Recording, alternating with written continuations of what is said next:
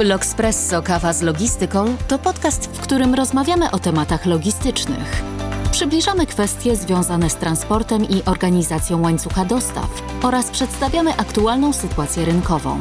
Po to, byś zawsze był na bieżąco dla swojego biznesu. Zapraszamy do wysłuchania.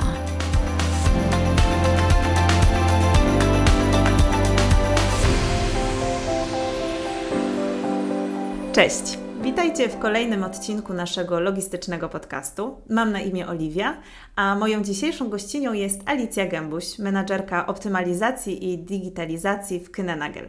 Cześć Alicjo! Cześć Oliwia! Dzisiejszy odcinek będzie poświęcony procesom optymalizacyjnym w transporcie drogowym, w których Alicja się specjalizuje. Skynenagel jest związana od 2011 roku. Wcześniej pełniła funkcję m.in. branch managerki oddziału wrocławskiego. Alicjo, a czy to jest tak, że zawsze zajmowałaś się digitalizacją i optymalizacją? Jak to u Ciebie wyglądało?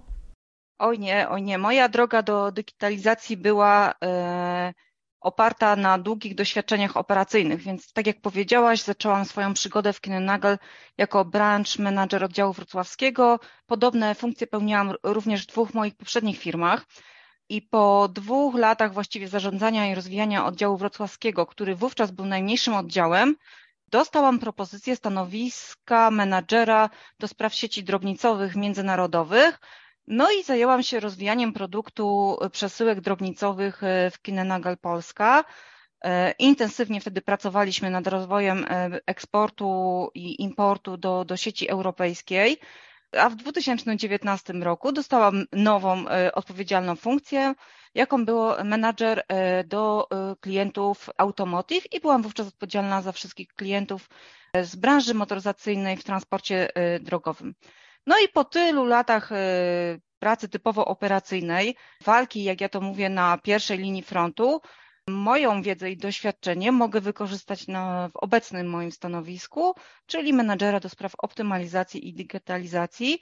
Tą swoją wiedzę mogę przełożyć na logikę systemów i aplikacji, które używamy w Road i jednocześnie zrozumienie procesów, które dzieją się w ramach e, Road Logistics. Czyli można powiedzieć, że ta Twoja droga to była w sumie taka trochę wymarzona droga dla kogoś, kto ma się zajmować digitalizacją, no bo dzięki temu, że każdą z tych y, cząsteczek operacyjnych poznałaś tak dobrze, no to później możesz to jakoś tak zintegrować w tej pracy y, teraz, tak? Jako menadżerka digitalizacji i optymalizacji. Tak. Tak, to prawda. Y, to doświadczenie operacyjne, to, ta praca z, z, różnymi klientami w różnych produktach, na różnych zakresach odpowiedzialności daje mi dzisiaj świetną bazę do tego, żeby y, razem z kolegami, koleżankami z Road szukać optymalizacji w naszych codziennych procesach. No właśnie, dzisiaj chciałabym porozmawiać głównie o tych metodach optymalizacyjnych, których y, używa się do usprawnienia różnych procesów w logistyce drogowej akurat. Myślę, że to jest ciekawe, jak wiele operacji można przyspieszyć, skrócić i nie tracąc przy tym na jakości. Właściwie wszędzie możemy z taką y, optymalizacją się spotkać, bo już nawet, nie wiem, układając coś w szafie y, bardziej y, jakby oszczędnie, możemy zaoszczędzić na przykład miejsca w szufladzie, tak? I to również jest w jakimś sensie optymalizacja. A jak ty rozumiesz optymalizację i jak to się ma do właśnie logistyki drogowej? Optymalizację opieramy o tak zwany lean management. Aktualnie w Road Logistic mocno próbujemy tą, tą kulturę lean management e, rozpowszechniać i stosować. I optymalizacja w tym rozumieniu to jest eliminowanie bądź redukowanie strat, które powstają w jakimś procesie, uwzględniając, e, uwzględniając wartości klienta, czyli to, co dla klienta jest e, najważniejsze. Niekoniecznie mm, optymalizacja, jak to się często błędnie rozumie, to jest redukowanie kosztów lub zatrudnienia. Optymalizacja, jednym słowem, to jest szukanie optymalnych procesów, wyszczuplenie ich i zredukowanie i wyeliminowanie strat, jakie tam się dzieją. Alicjo, a czy y, czym proces optymalizacyjny jest właśnie w odniesieniu do tej logistyki drogowej? Mam na myśli, y, czym się w ogóle kierujecie, y, układając jakieś procesy? No więc po pierwsze w logistyce mm, zachodzi mnóstwo procesów, a w naszym drogowym no to jest podstawowy proces to jest transport przesyłki. Występuje tutaj setki kroków i podprocesów, które można poprawić i uszczuplić. I można tutaj zastosować wiele y, narzędzi z Lean Management, chociażby 5S, czyli posprzątać, posegregować swoje miejsce pracy przy biurku, czy na przykład uporządkować magazyn. Można zastosować lepsze oznaczenia na magazynie, w biurze, na parkingu, które pozwolą na lepszą komunikację, czy na lepszą zorganizowaną, czy na lepiej zorganizowaną pracę. A przede mhm. wszystkim y, w Lean Management trzeba zastosować standaryzację. Często używać takiego sformułowania nie ma standaryzacji bez optymalizacji, bo jak można coś poprawić, kiedy coś jest chaotyczne, nieprzewidywalne, przypadkowe? Musi być proces jakoś przewidywalny i zestandaryzowany, żeby móc wówczas poszukać w nim to, co nie działa, czyli tych strat, o których wcześniej wspomniałam. Okej, okay, czyli standaryzacja jest jednym z tych elementów na drodze do optymalizacji, tak? Do, do czego ona może się właściwie odnosić? Standaryzacja to jest uporządkowanie jakiegoś powtarzalnego procesu, czyli jeżeli robimy jakąś czynność kilka razy, ona już jest powtarzalna i możemy z niej zrobić jakiś standard. Musimy go opisać, tak żeby każdy uczestnik procesu wiedział, co ma zrobić i w jakiej kolejności. A co nam to przynosi? Przynosi nam po pierwsze tak, kolejność wykonywanych czynności i zachowań. Stabilizuje nam nasze środowisko pracy, ogranicza nam zmienność. Kiedy mamy coś zestandaryzowane, mamy wówczas ułatwione też rozwiązywanie problemów, ponieważ mamy wytyczoną ścieżkę postępowania.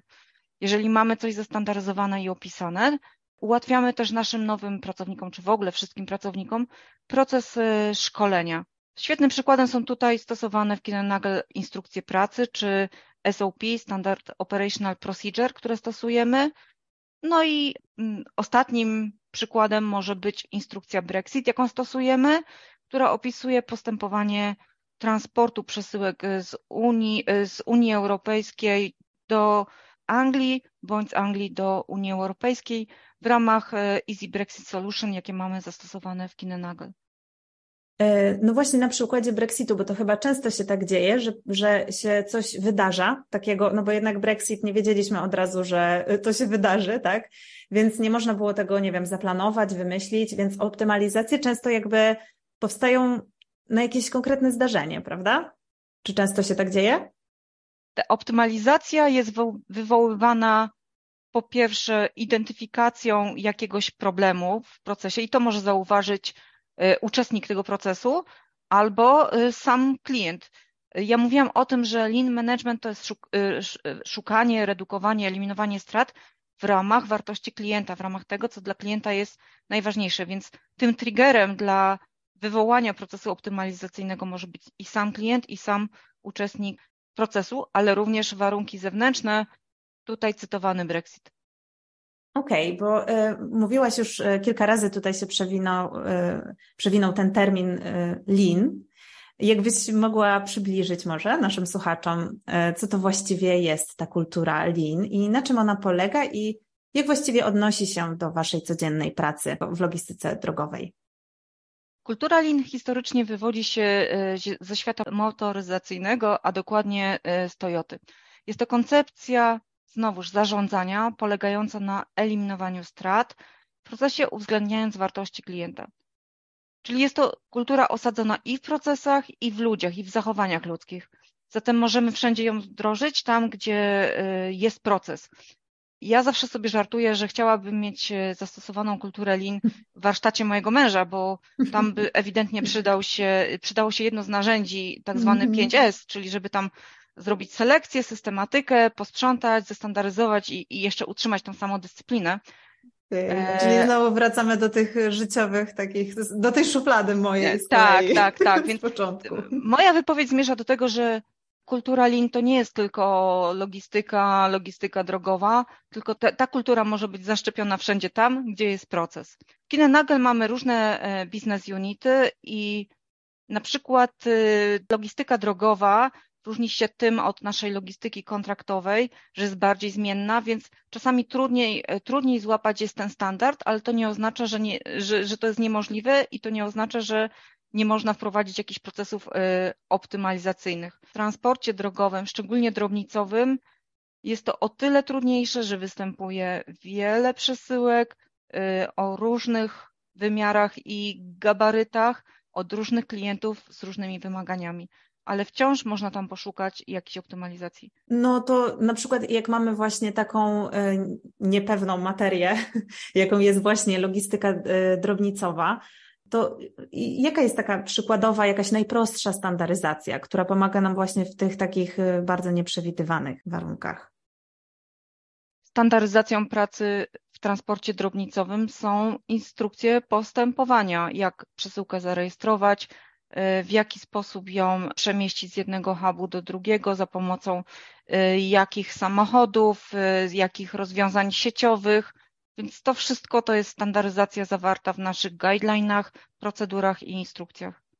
No tak, czyli to jest e, właściwie tak, że mogłoby się palić i walić, ale trzeba iść za instrukcją i zrobić te wszystkie e, rzeczy z listy, które są ważne dla naszego bezpieczeństwa wtedy dla bezpiecznego przewozu przesyłek, dla bez, naszego bezpieczeństwa i tak jak kilka razy już wspomnieliśmy, do utrzymania wartości klienta, czyli do dowiezienia jego przesyłki w ustalonym transit time. A jak powstaje w ogóle taka optymalizacja? Bo to mnie ciekawi, y, no bo tak, najpierw pewnie jest jakaś burza mózgów, albo właśnie tak jak w przypadku Brexitu, pojawia się jakieś nieoczekiwane wydarzenie, i wtedy trzeba działać od razu. Ale załóżmy, że e, pojawia się jakiś, nie wiem, powtarzający się e, problem i co wtedy się robi? Jak się zaczyna ta przygoda z, z układaniem jakiejś optymalizacji, z układaniem jakiegoś procesu? Powiedziałyśmy już sobie, że ten proces optymalizacyjny może być wywołany i przez samego klienta, i przez nas jako Kinenagel, jak również przez te czynniki zewnętrzne, ten, ten przykładowy Brexit. Typowy proces optymalizacyjny składa się z trzech etapów. Pierwsza faza to jest przygotowanie. No i tutaj najważniejszą rzeczą jest zebranie zespołu i omówienie problemu ze sponsorem danego problemu. Problemu projektu, bo ktoś musi nam tutaj dać swoje błogosławieństwo i zrozumieć, e, na czym polega problem. Musimy określić sobie zakres tego projektu, bo Czasem problem występuje w magazynie, no i musimy wiedzieć, czy czynności magazynowe mają dotyczyć tylko samego przemieszczania się po magazynie, czy może rozładunku aut zewnętrznych, zewnętrznych i tak dalej, i tak. Czyli musimy mocno sobie określić, co będziemy badać, a co będzie poza projektem. Musimy sobie zebrać jakieś e, KPI bądź dane wyjściowe, jak obecnie wygląda sytuacja. Musimy sobie ustalić, do czego zmierzamy, do, do, dokąd w tym projekcie mamy dojść. W tej fazie e, przygotowania dobrze też jest członkom zespołu, który powołaliśmy, dać przynajmniej podstawową wiedzę o lean management. Druga faza to jest realizacja i tu już e, przechodzimy do konkretnych działań. Po pierwsze, dobrze jest wykonać tak zwaną wizytę studyjną, tak zwany Gemba Walk. Należy udać się do miejsca, w którym dokonuje się dany proces i go mhm. poobserwować. Wówczas zrobić wizualizację, jak wygląda bieżący proces i zidentyfikować straty w procesie. Trzeba znowuż mieć w głowie ten głos klienta, tą wartość klienta i zatem na każdym etapie takiego procesu, jak zidentyfikujemy, jak ten proces wygląda, trzeba się zastanowić, czy dany krok, dany etap to jest y, value added, czy non-value added, czy klient nam płaci za mhm. ten etap, czy nie płaci. Następnym fajnym ćwiczeniem jest zaprojektowanie idealnego procesu. Wyobrazić sobie, że żyjemy w idealnym świecie, nie mamy żadnych ograniczeń. I jakby to, to działało wtedy? Jakby to warunkach. działało? Jakbyśmy sobie wyobrazili ten da, dany proces w takim idealnym świecie? Jest to super doświadczenie, ponieważ uświadamiamy sobie wówczas, jakie paradygmaty i jakie czynniki blokują nas od posiadania idealnego procesu. Czasami hmm. są to czynniki bardzo oczywiste, bo, bo pewnych rzeczy nie zmienimy, a czasami są to paradygmaty, które siedzą w naszej głowie i sobie mówimy, bo tak zawsze było. I robimy mhm. tak, bo tak zawsze było. I to ćwiczenie też pomaga e, pokazać, co e, nie tylko też czego, e, co nas powstrzymuje, ale też co może nas wzmocnić, tak? W sensie, co potrzebujemy do tego, żeby to Dokładnie osiągnąć. tak. No bo no i też wiadomo, że to nigdy nie będzie idealne, takie jak w naszej głowie, prawda? Że ten proces optymalizacyjny zawsze będzie jakieś potem napotykał przeszkody i niespodziewane wydarzenia, ale być może sobie... będzie posiadał te straty, ale będą one tak. zminimalizowane. No i, I mamy tak. tak, z jednej strony mamy proces as it is, czyli taki, jaki jest obecnie. Z drugiej strony mamy takie wyobrażenie idealnego procesu. Przy teraźniejszym procesie ustaliliśmy sobie, jakie występują straty. Zauważyliśmy pewne niezgodności. W drugim idealnym procesie uświadomiliśmy sobie, co nas blokuje.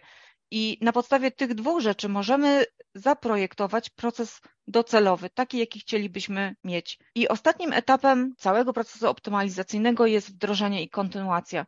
To etap, kiedy implementujemy zaprojektowany proces, badamy jego wydajność, mierząc docelowy KPI. Teraz powinniśmy się też zastanowić, mieć jakieś refleksje i przemyślenia, jak ten proces y, optymalizacyjny przebiegł i oczywiście powinniśmy dokonać jakiejś dokumentacji. W linie mówi się tak zwanym A3 i tą dokumentację zarchiwizować. Mhm. I cały czas jakby mierzyć, czy to faktycznie działa tak jak, tak jak chcieliśmy, nie? Porównać te oczekiwania z, z rzeczywistością. Dokładnie tak, dokładnie tak. Jest to jeden z najtrudniejszych według mnie etapów całego procesu y, optymalizacyjnego, ponieważ wdrożenie też może okazać się, że nie przyniosło nam oczekiwanych założeń i też podczas mhm. wdrożenia y, mogą wydarzyć się czynniki i okoliczności, których wcześniej nie przewidział zespół. No właśnie, a co wtedy? Jak, e, jak się okaże, że ten, że ten proces na przykład nie działa? Albo że co w sytuacji, może w takich dwóch sytuacjach, że albo nie działa w ogóle, albo coś tam się sypie. Jak, jak wtedy działacie? Jeżeli nie działa w ogóle, to właściwie powinniśmy podjąć e, się od nowa tego procesu, czyli jeszcze raz zastanowić się, mhm. czy dobrze zidentyfikowaliśmy straty, czy dobrze zaprojektowaliśmy proces docelowy, czy dobrze ustaliliśmy KPI, które chcemy osiągnąć. Tak długo, dopóki znowu ten proces się nie... Nie, nie, nie zadziała, mhm. tak? Jeżeli coś po drodze się wydarzyło, no to należy się zastanowić, czy jesteśmy w stanie z tym żyć, czy znowu szukamy y, strat i próbujemy je optymalizować. Okej, okay. a czy długo trwa, zanim proces zostanie zatwierdzony i wdrożony? Załóżmy, że już właśnie wszystkie te Y, dwa, dwa, w sensie te dwa pierwsze stadia już są odhaczone, że tak powiem. I, I kiedy on jest wdrożony, kiedy on jest już gotowy do tego, żeby już funkcjonował, żeby był wdrożony w życie? To oczywiście zależy od y, wielkości procesu, którym się obecnie zajmujemy. Jeżeli mówimy na przykład o drobnej zmianie na magazynie, gdzie musimy przesunąć Y, oznaczenia layoutów, to może być, y, może się odbyć właściwie w ciągu dwóch, trzech tygodni. Mhm. Jeżeli mówimy o wielkich zmianach, gdzie chcemy zmienić strefy dystrybucyjne w kraju, no to wówczas musimy poświęcić y, więcej czasu, zaangażować więcej osób w ten zespół implementacyjny, poświęcić więcej czasu na przygotowanie i później wdrożenie. Mhm. Trudno jest, to nie, nie, ma tutaj określonych ram, jak długo sam proces czy, czy etap wdrożenia ma e, być przeprowadzony. No tak, bo to zależy od charakteru danego, danego procesu. A powiedz mi, Alicjo, jeszcze, e, co jest właściwie najtrudniejsze w tym wszystkim? Bo powiedziałaś oczywiście, że no samo wdrożenie jako proces, ale w ogóle w optymalizacjach, e, w optymalizowaniu i digitalizowaniu czegokolwiek, co jest tutaj najtrudniejsze? Dla mnie najtrudniejsze czasem jest podejście e, człowieka i w ogóle my jako ludzie nie lubimy zmian.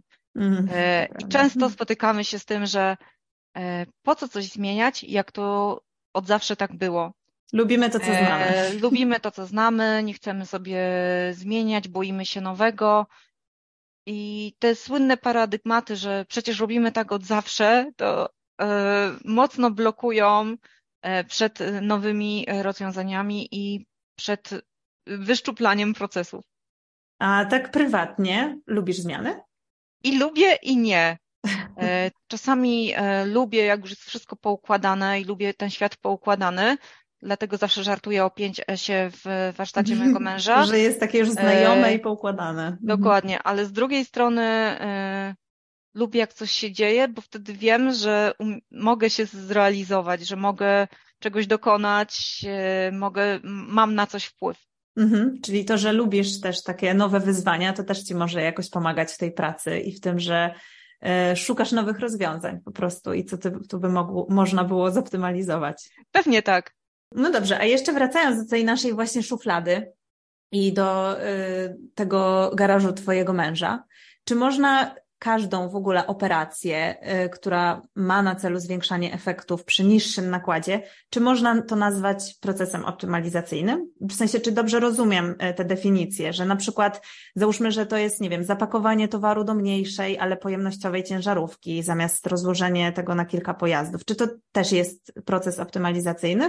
Tak, jeżeli jeżeli jakaś czynność powoduje nam straty w procesie, jest zbyt y, czasochłonna, y, wprowadza y, prawdopodobieństwo uszkodzenia przesyłek, to jeżeli wyeliminujemy taką czynność, to jest właśnie proces optymalizacyjny. Mhm. E, w naszych codziennych działaniach logistyki drogowej przykład takich strat to jest na przykład zbędny transport palet po magazynie, gdzie mamy być może zły układ magazynu i te palety Y, i ci nasi koledzy z magazynu wożą niepotrzebnie po różnych stronach magazynu. Przykład strat to jest zbędny ruch ludzi. Być może mamy źle poukładane drukarki czy skanery i ludzie muszą przemieszczać się po biurze. Przykład zbędnego ruchu to jest na przykład zbędne klikanie. Żeby dostać się gdzieś w systemie, trzeba przeklikać kilkanaście razy, żeby otrzymać jakąś informację. Moim ulubioną stratą jest nadprodukcja e-maili i raportów. Mm.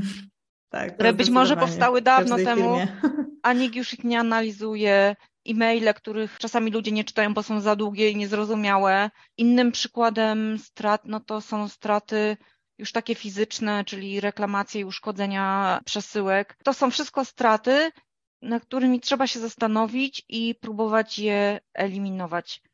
Myślę, że świat lean management i tutaj jest takie fajne narzędzie Kaizen, małymi kroczkami krok po kroku eliminować, mhm. redukować, poprawiać procesy.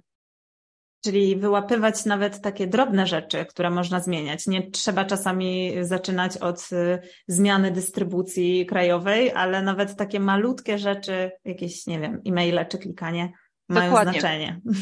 Dokładnie tak. Y, moim ulubionym zgłoszeniem do naszych kolegów y, odpowiedzialnych za TMS było zamienić przycisk drukuj na wyślij e-mail. A, Obecnie mm ktoś, kto używa naszego TMS-a ma y, domyślny przycisk drukuj. On może sobie zrobić, mo, można byłoby zrobić wyślij e-mail i dokument będzie wysłany na e-maila i użytkownik zastanowi się, czy trzeba drukować go, czy nie. Zresztą teraz komunikacja między przewoźnikami, między klientami a Nagel jest w większości cyfrowa, E, więc łatwiej jest otrzymać e-mail czy, czy dokument w postaci elektronicznej niż go drukować, skanować i. No tak, teraz jak nie ma takiej potrzeby, to raczej prawie nikt chyba nie, nie drukuje, chyba że naprawdę. Dokładnie tak, dokładnie innego. tak. No tak, no to więc to też jest fajny przykład właściwie. A jeszcze wspominałaś o TMS-ie. To jest e, aplikacja, rozumiem, którą. TMS to jest Transport Management System. E, mhm. W logistyce drogowej w Europie w większości krajów używamy Roadloga. E, I ten nasz TMS jest powiązany z wieloma innymi aplikacjami towarzyszącymi do skanowania towarów na magazynie, z aplikacjami, które używają nasi kierowcy, z aplikacjami do skanowania dokumentów i tak dalej, i tak dalej. TMS to jest nasza wyrocznia, jeśli chodzi o rejestrację wszystkich zdarzeń zachodzących w Road Logistics. Mm, a jeszcze e, a propos właśnie tego śledzenia road logistics, e, śledzenia tras i tak dalej, w logistyce drogowej, jak i w ogóle w każdej gałęzi transportu, duże znaczenie ma transit time. E, Alicjo, jak procesy optymalizacyjne mogą wpływać na skracanie lub wyregulowanie tego czasu przejazdu, żeby właśnie jak najmniej się zdarzało takich nietypowych, nieprzewidzianych sytuacji, albo jak właśnie skracać ten, ten czas?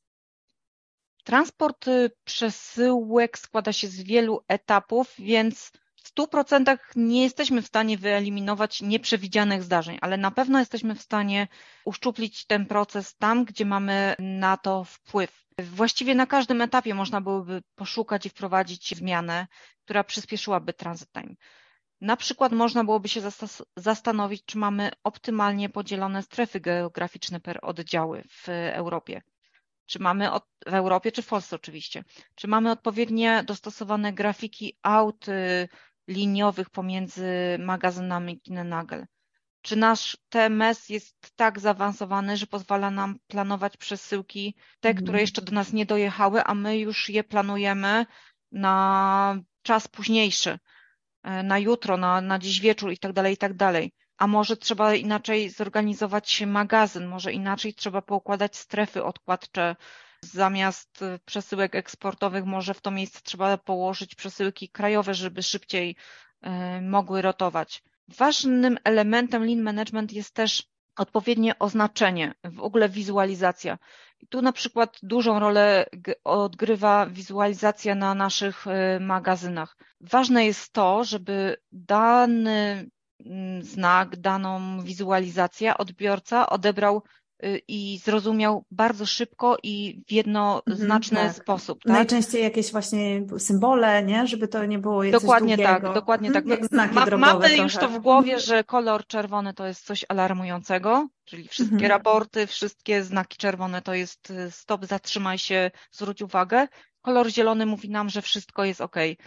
Często spotyka się w magazynach, warsztatach samochodowych, w szpitalach, na przykład obrys jakichś narzędzi bądź przedmiotów i to oznacza, że ten przedmiot ma tam swoje miejsce. Wtedy y, każdy wie, gdzie odłożyć akumulator, miotłę, jakiś wózek do, y, wózek magazynowy, tak? Inne fajne narzędzie, które ja zawsze bardzo lubię, to jest tak zwane pokajoke. To są wszystkie metody zapobiegające błędom i defektom. To są wszystkie bipy i alarmy, które mówią, pip, coś źle zrobiłeś, wróć, zastanów się.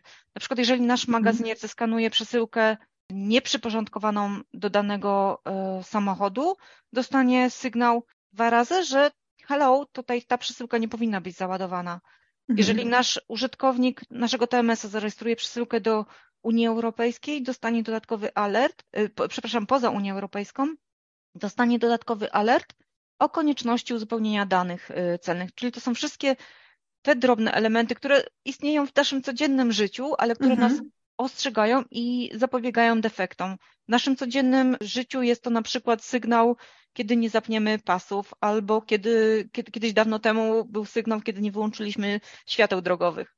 Mhm. No właśnie, czyli to znowu jest to takie e, minimalizowanie strat i minimalizowania, no bo jednak gdyby, gdyby magazynier nie dostał tego sygnału, no to później wiemy, że, że, że był to, byłby to duży problem i odkręcanie tego wszystkiego, więc to też jest minimalizowanie strat. Bo tutaj mamy y, na przykład, gdzie odłożyć miotłę, tutaj mamy y, BIP, kiedy załadujemy zły towar, więc są różne rodzaje, prawda? I jeśli ja dobrze zrozumiałam z tego, co my już rozmawiałyśmy, no wyróżniam tak sobie e, optymalizację minimalizowania strat, i taką na przykład właśnie zwiększającą wydajność? Czy jeszcze jakieś podziały są tych optymalizacji? Jak je dzielicie?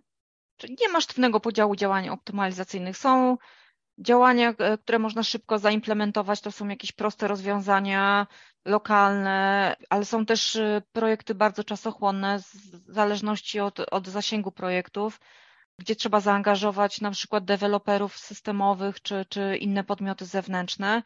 Więc jakiegoś sztywnego podziału tych działań nie ma. Po prostu jest zazwyczaj oparte to o czas implementacji czy wdrożenia takiego rozwiązania. A nad jakim procesem właściwie obecnie pracujesz? W sensie, co Ciebie ostatnio tak y, zajmuje? Jaki proces optymalizacyjny? Pracujemy w wielu oddziałach na, nad wieloma projektami. Na przykład w Poznaniu obecnie zmieniamy layout stref odkładczych dla przesyłek przeznaczonych do Francji i Anglii. Drugim z ważnych projektów to jest lepsze wykorzystanie aplikacji, który, którzy używają nasi kierowcy. Ja zawsze do tego 5S-a wracam, więc tu przeprowadziliśmy już fajny, fajny projekt 5S w jednym z biur na Śląsku, gdzie uporządkowaliśmy, usystematyzowaliśmy, stworzyliśmy lepsze środowisko pracy dla e, naszych kolegów.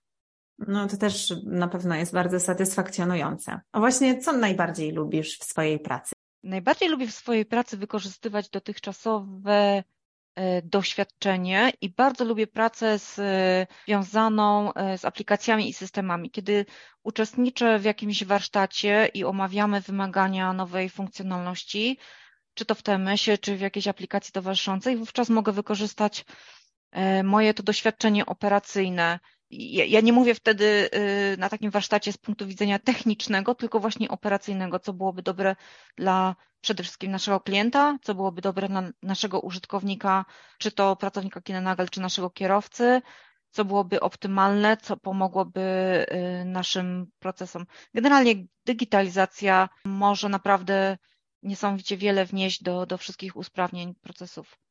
Mhm, czyli y, korzystasz właśnie, tak jak już wcześniej powiedziałaś zresztą, z tych swoich poprzednich doświadczeń, że znajomość jakiejś rzeczy od kuchni pomaga ci później patrzeć trochę z lotu ptaka na to, prawda?